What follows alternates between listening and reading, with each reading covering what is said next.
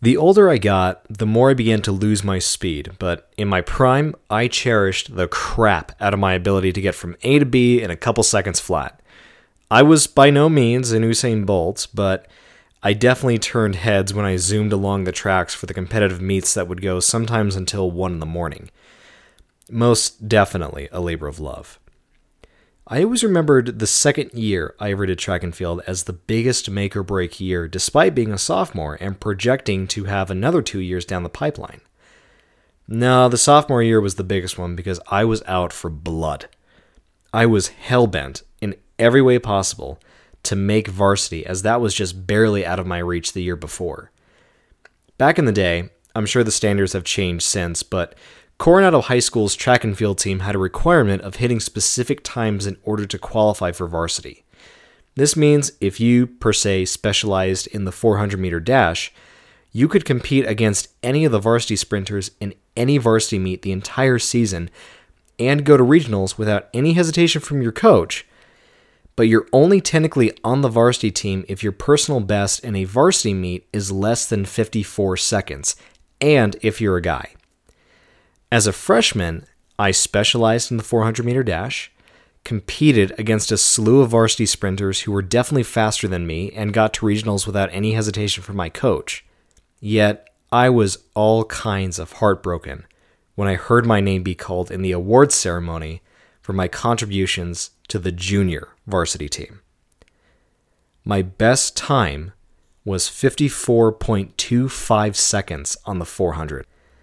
So, when the next season came back around, I did everything I could, except drugs, to make sure that I got that letter on my jacket. I ran meet after meet after meet after meet until finally, on the last day of regionals, I basically jumped through the finish line completely gassed out and my lungs on fire. From there, because I was only at regionals for the 400, all I could do was wait for the times to be posted.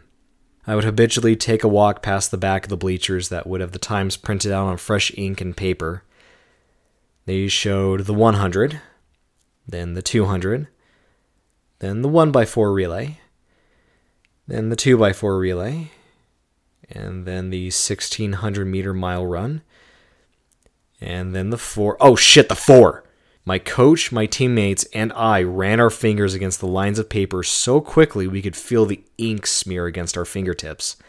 A sprinter next to me found his name, slid his finger against the grid to see his time, and said, All right. The next sprinter came up, found his name, slid his finger, saw his time, and said, Fuck! I went up, found my name, slid my finger, and cautiously found my time. 53.72. I broke 54, I whispered to myself. I then grabbed the nearest freshman to me and bear hugged him like he owed me money.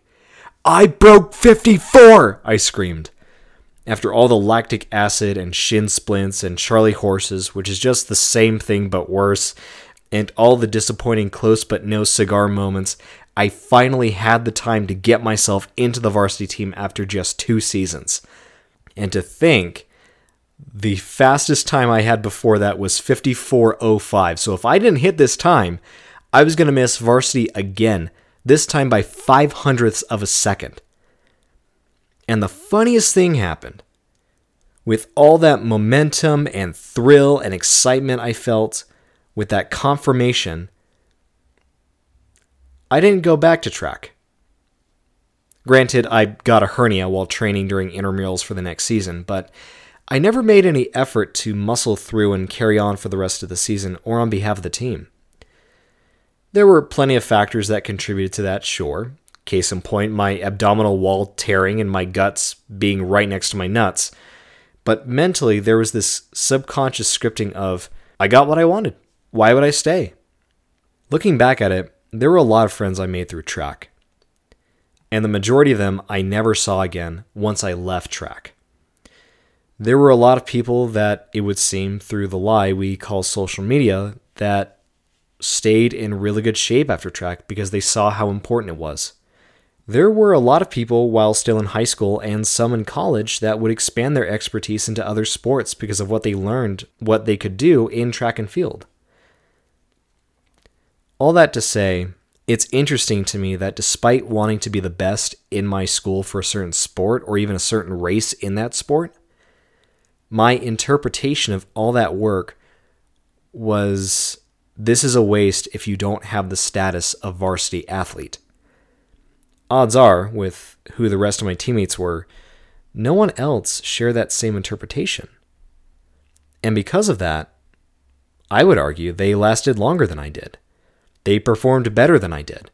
And they got better at their skills, their forms, their technique, the whole enchilada.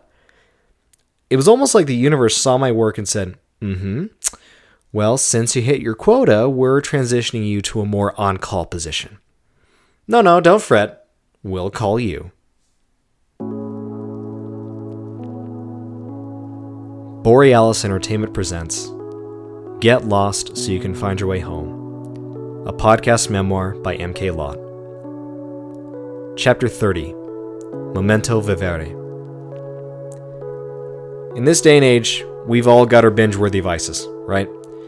For some, that's on Netflix, others on Hulu, HBO Max, Disney Plus, Amazon Prime Video, and there may be some lesser known streaming services that you subscribe to, like Shudder for the horror fanatics, Gaia for the more spiritual folk, which I welcome with open arms, Crunchyroll for the otakus and, part of my French, weeaboos who pretend not having English dubbing doesn't bother them. I know it does. Peacock if you want to pay an arm and a leg to watch the Olympics and pretend competing for honor and country is still a thing. Discovery Plus for the people who believe streaming services aren't becoming the new cable, which, let's be honest, they are. Hell, for 80 bucks a month, you can make your own streaming service with your own videos. As for me, most of my addictive personality moves me to YouTube. In some ways, it's been fun because it reminds me that anyone can do this. Anyone with an idea and a camera can make their own videos, their own channel, and their own career in some cases. It doesn't mean necessarily that it's easier than a more traditional career. It's got its own trials and tribulations, of course. And I've got my regulars that I've subscribed to all over all kinds of interests.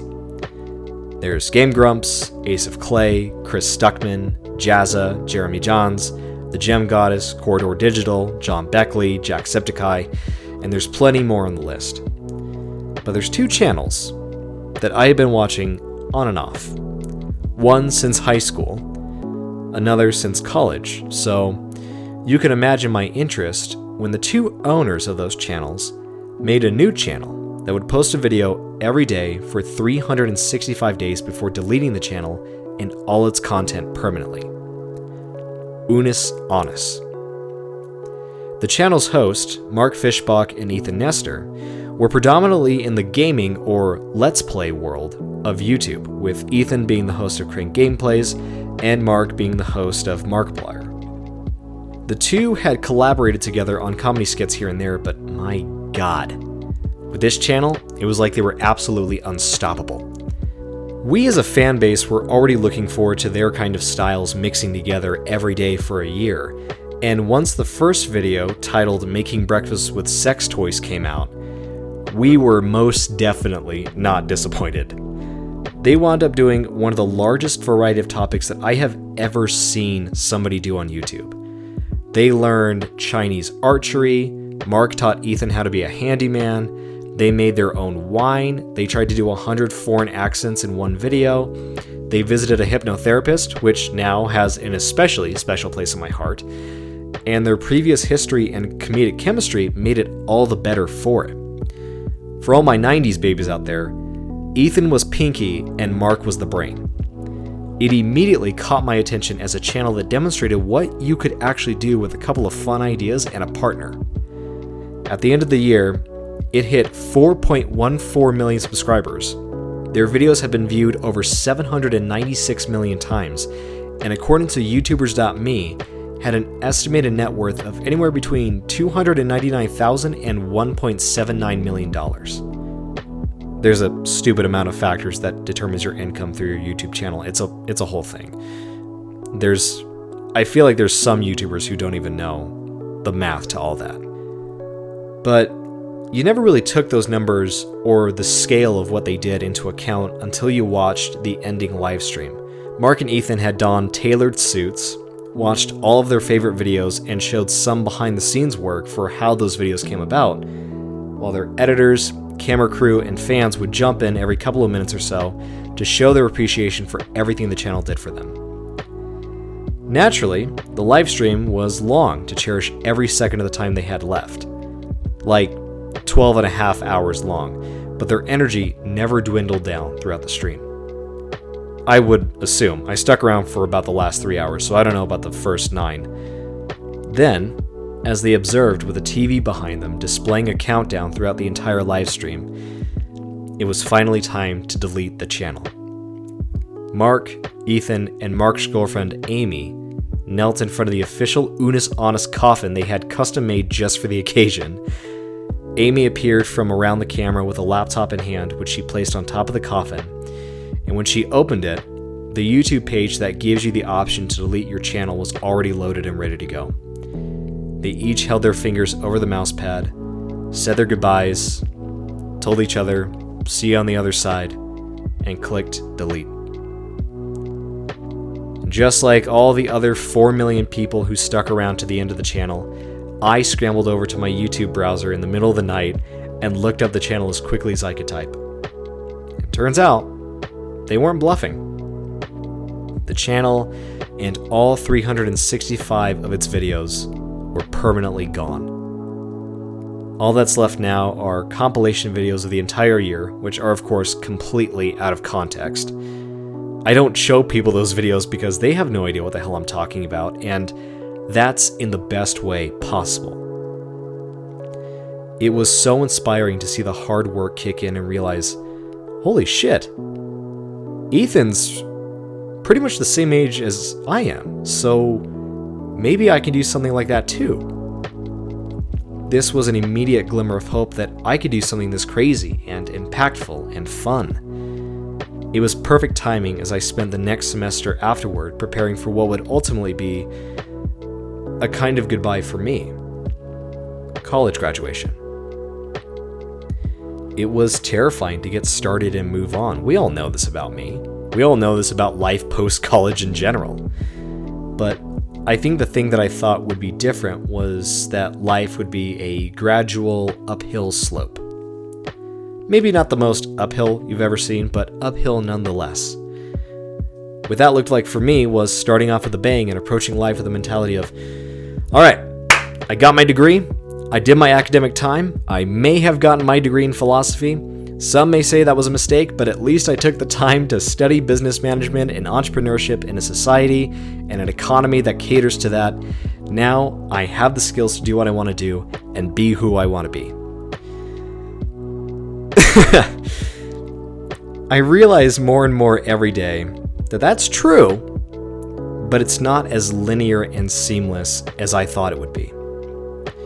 There have been a lot of times where I look at my college career, and yes, it hasn't been very long since I graduated, I understand that, but I think unless you have a master's degree, college is only for the students.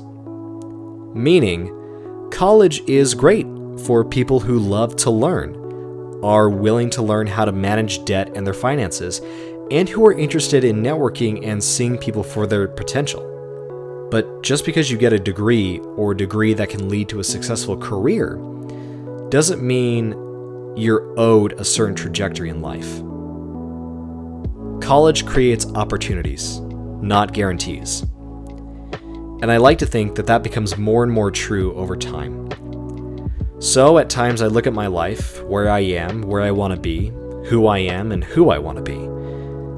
And I look at people like Mark and Ethan and their success on YouTube, and I fall victim into one of the worst things you could possibly do compare yourself to others.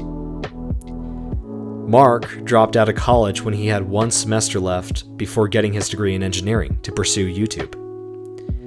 Ethan, according to my research, never even went to college. And yet, they have very successful YouTube careers. A couple of months after Unus Annus, Ethan was able to buy a house off of his profits on YouTube, and Mark is considered one of the wealthiest people on the platform. Hell, Ethan and I are one year apart.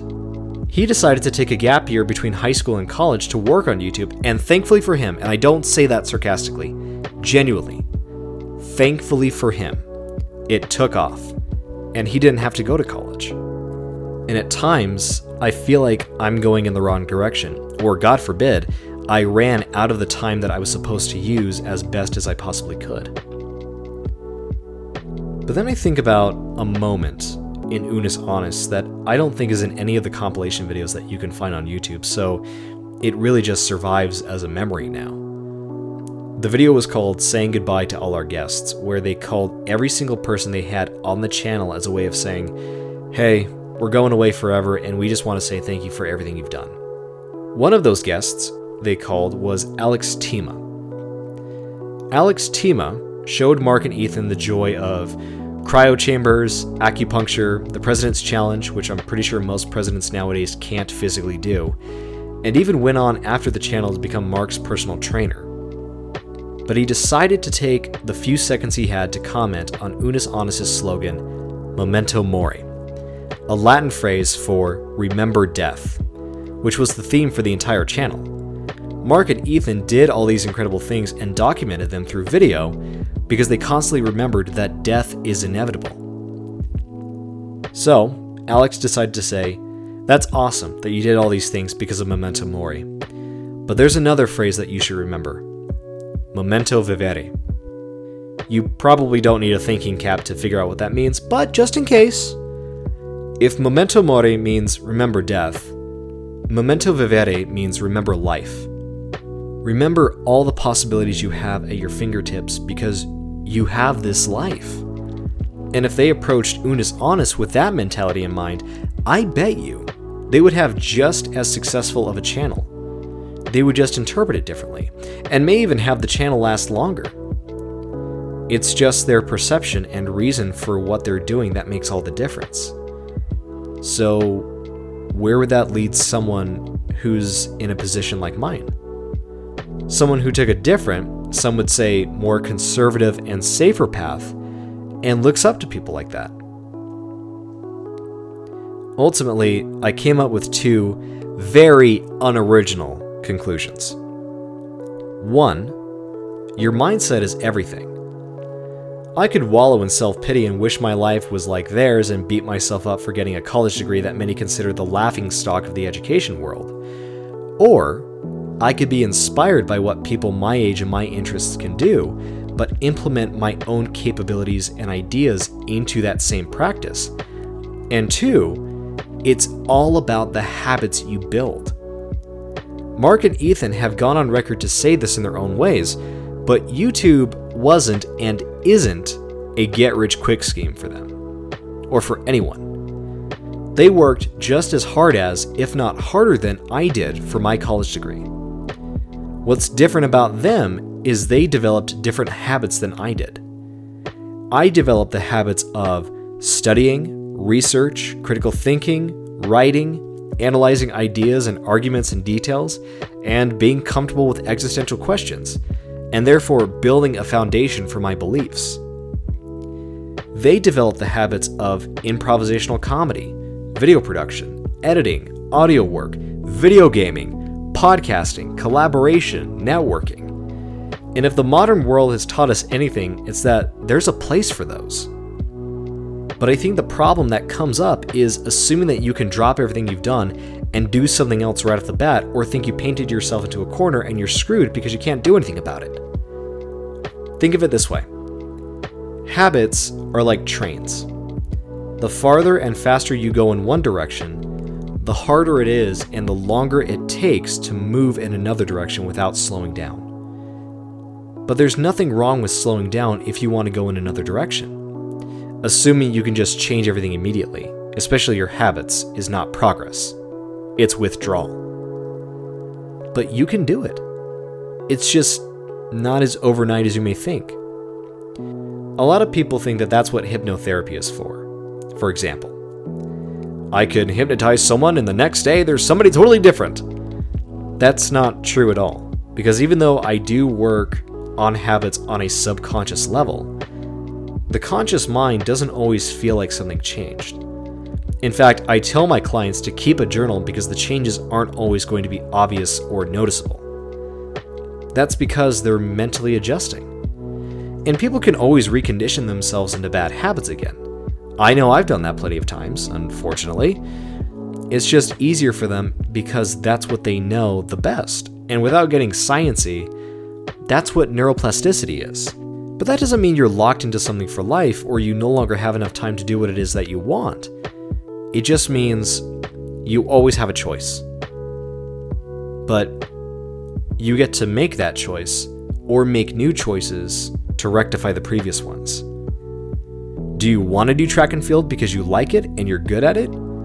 Or do you want to do it because you want to be on a varsity team and track is the easiest way to get there? Do you want to remember death or remember life?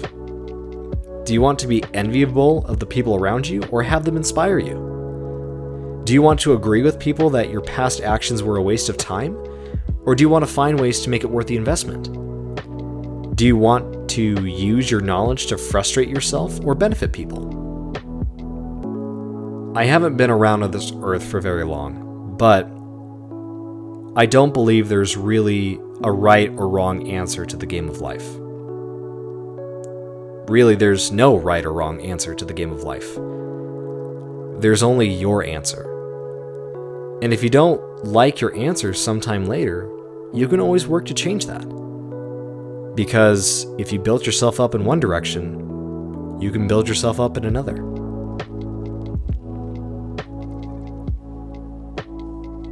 Thank you all so much for listening to this episode of Get Lost So You Can Find Your Way Home. I hope this episode leaves you better than it found you, and for anyone interested, you can redeem a free hypnotherapy session with me as long as you do these three things. One, leave a review of this podcast wherever you listen to it, and please, only honest reviews. Two, refer the podcast to someone you may think would enjoy it. And three, screenshot both of these and send it to the Instagram account at MKLotProHobbyist. I'll be offering this until the end of the month, November of 2022, so make sure you take the time while you still can. Thank you as always, and until next time, Memento Vivere.